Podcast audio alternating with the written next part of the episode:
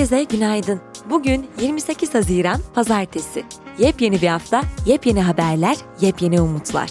Mikrofonda her hafta olduğu gibi ben İpek. Benim gündemimde aşılanan daha çok insan, bugün aşılanacak olan ben, çok sıcak İstanbul havası, yaklaşan yılın favori ayım ve askerden geri dönen ekip arkadaşımız Mehmet var. Hoş geldin Mehmet.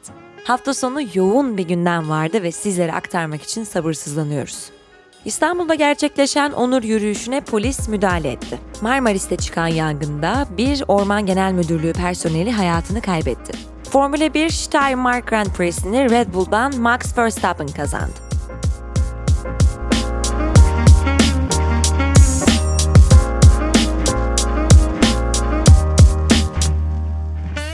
Bugünün bülteni İstanbul Kültür Üniversitesi destekleriyle ulaşıyor.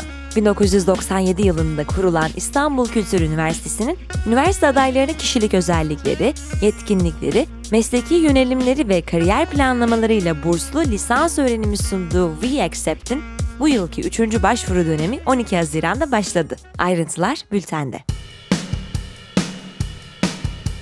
Güne başlarken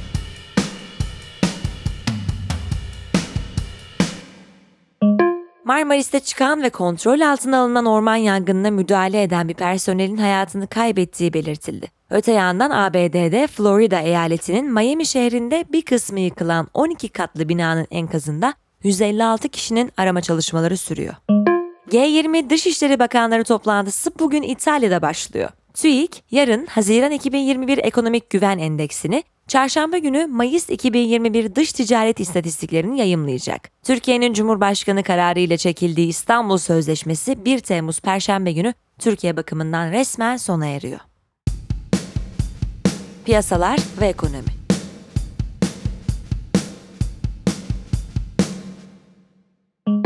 Uluslararası Para Fonu, üye ülkeler için özel çekim hakları aracılığıyla 650 milyar dolar değerinde yeni rezerv tahsis edilmesine yönelik planı oy birliğiyle kabul etti. Planın yürürlüğe girmesi için 190 üye ülkenin temsilcilerinin son onayı gerekiyor. Bloomberg verilerine göre yılın ilk 6 ayında gerçekleştirilen halka arzlarda küresel çapta yaklaşık 350 milyar dolar sermaye elde edildi. Geçtiğimiz yılın ikinci yarısındaki 282 milyar dolarlık seviyeyi aşan bu veri, tüm zamanların en hareketli halka arz piyasasının oluştuğunu gösteriyor. ABD ve Tayvan, çarşamba günü başlayacak müzakerelerle 5 yıl aranın ardından ilk kez ticari görüşmeleri gerçekleştirecek. Çin'le ilişkilerde gerginliğin arttığı bu dönemde tarafların gündeminde tedarik zincirlerinin güvenliği ve dijital ticaret yer alacak. İş Dünyası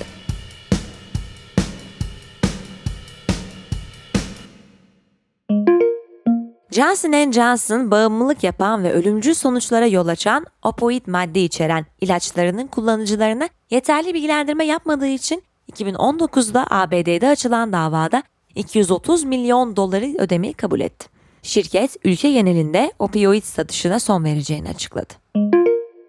Birleşik Krallık Finans Otoritesi kripto para borsasını Binance'in ülkedeki faaliyetlerinin durdurulmasına hükmetti. Yapılan açıklamada Binance çatısı altındaki kuruluşların da ülkede herhangi bir faaliyet yürütmek için yetkisinin bulunmadığı belirtildi. Amazon ve Google hakkında ürün listelerini manipüle eden sahte yorumlarla mücadele etmede yeterli düzeyde çaba göstermedikleri gerekçesiyle Birleşik Krallık Rekabet ve Pazarlar Otoritesi tarafından soruşturma başlatıldı. Tesla, Çin'de 285 binden fazla Model 3 ve Model Y aracını otomatik sürüş sistemindeki yazılım hatalarından dolayı geri çağıracağını açıklandı. Şirketin söz konusu araçlardaki hatalı yazılımları ücretsiz olarak güncelleyeceği belirtildi. Toshiba hissedarları geçtiğimiz cuma günü alınan kararla Yönetim Kurulu Başkanı Osamu Nagayama'nın görevine son verdi. Başkanlık görevini geçici süreyle CEO Satoshi Sunakawa devraldı. Politika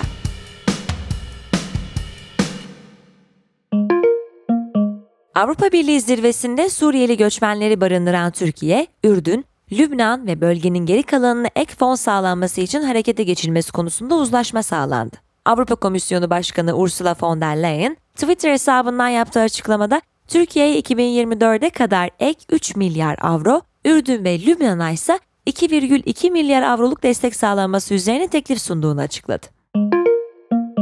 Hollanda Başbakanı Mark Rutte, Macaristan'ın kişilerin okullarda LGBTİ artı içerikleri ulaşmasına engelleyen tartışmalı tasarıyı kabul etmesinden sonra Macaristan'ın Avrupa Birliği'nde yeri olmadığını söyledi. Avrupa Komisyonu Başkanı Ursula von der Leyen de yasanın Avrupa Birliği'nin değerlerine aykırı olduğunun altını çizdi. Emmanuel Macron ve Angela Merkel'in de dahil olduğu AB liderleri LGBTİ artılara yönelik ayrımcılıkla savaşacaklarını belirten bir mektup yayımlamıştı. ABD'nin Minneapolis şehrinde George Floyd'u öldürmekle suçlanan eski polis Derek Chauvin, 22,5 yıl hapis cezasına mahkum edildi. Olay günü Chauvin'le beraber görevli diğer polisler de ikinci derecede kasıtsız cinayetin yanı sıra öldürmeye yardım ve yataklıkla suçlanıyor. Londra'nın Kent şehrindeki bir otobüs durağında Kraliyet Donanması'na ait savaş gemisi HMS Defender ve orduya ait yaklaşık 50 sayfadan oluşan gizli belgeler bulundu. BBC'nin haberine göre belgelerde HMS Defender'ın Kırım açıklarından geçmesi durumunda Rusya'dan gelebilecek tepkilerin yanı sıra NATO'nun Afganistan'dan çekilmesinden sonra ordunun Afganistan'da varlığını sürdürmesine yönelik ayrıntılar da değerlendiriliyor. Hükümet belgelerin sızdırılmasına ilişkin soruşturma başlattı.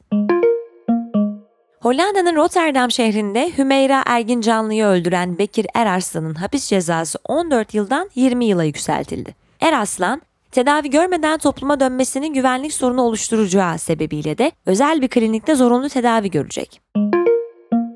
Birleşik Krallık Sağlık Bakanı Matt Hancock, ofisinde bir yardımcıyı öpmesinin COVID-19 tedbirlerine aykırı olduğu eleştirilerine yol açmasından sonra istifa etti. Hancock'un yerine eski şansölye Sajid Javid atandı. Teknoloji ve Startup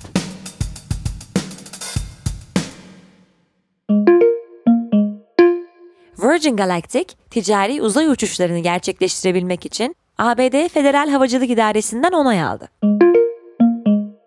SpaceX, uzay gemisi Starship'in yörüngeye yapacağı ilk test uçuşunu Temmuz ayında gerçekleştireceğini duyurdu.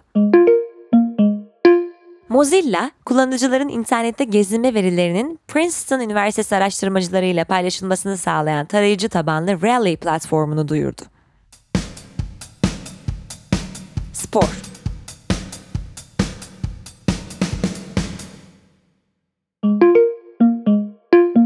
Formula 1 Steiermark Grand Prix'sini Red Bull'dan Max Verstappen kazandı.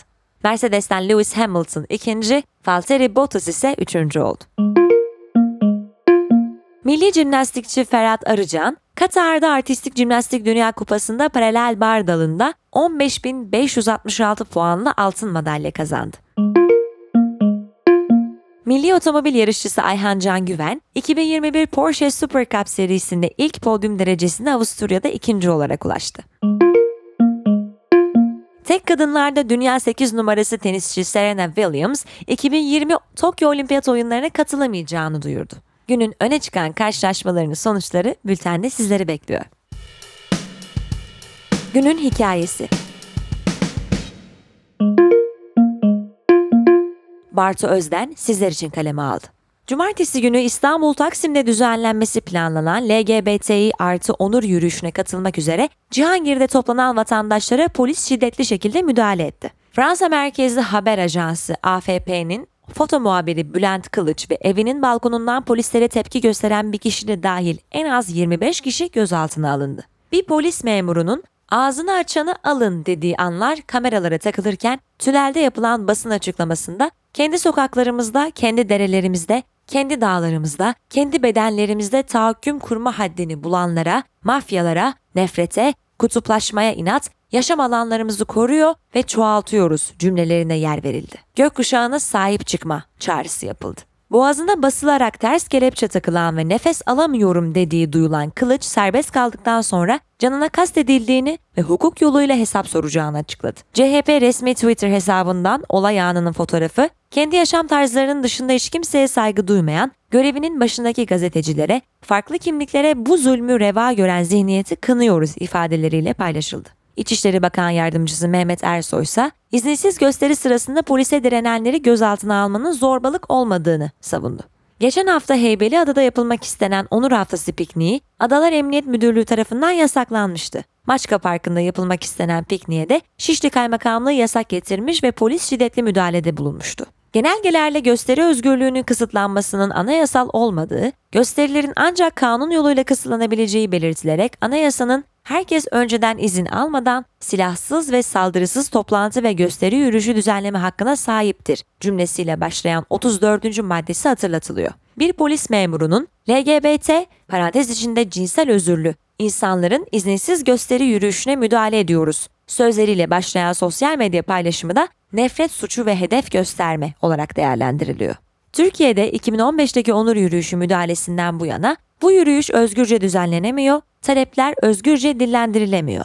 Bir grup vatandaşın cinsel yönelimi toplumsal ve siyasal kutuplaşmanın malzemesi haline geliyor, hak ihlalleri yaşanıyor. Uluslararası LGBTİ artı birliğinin son raporu Türkiye'de ve dünyada homofobik söylemin arttığını gösteriyor. Sosyal Politika, Cinsiyet Kimliği ve Cinsel Yönelim Çalışmaları Derneği'nin bir başka raporuysa devletin sosyal hizmetlerine erişimde cinsel yönelimin bariyer oluşturduğunu ortaya koyuyor, diyor sevgili Bartu.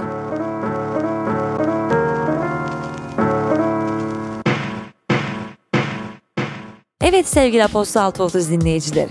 Sizlere harika bir hafta diliyorum. Mikrofonda ben İpek. Cumartesi günü tekrar görüşünceye dek hoşçakalın.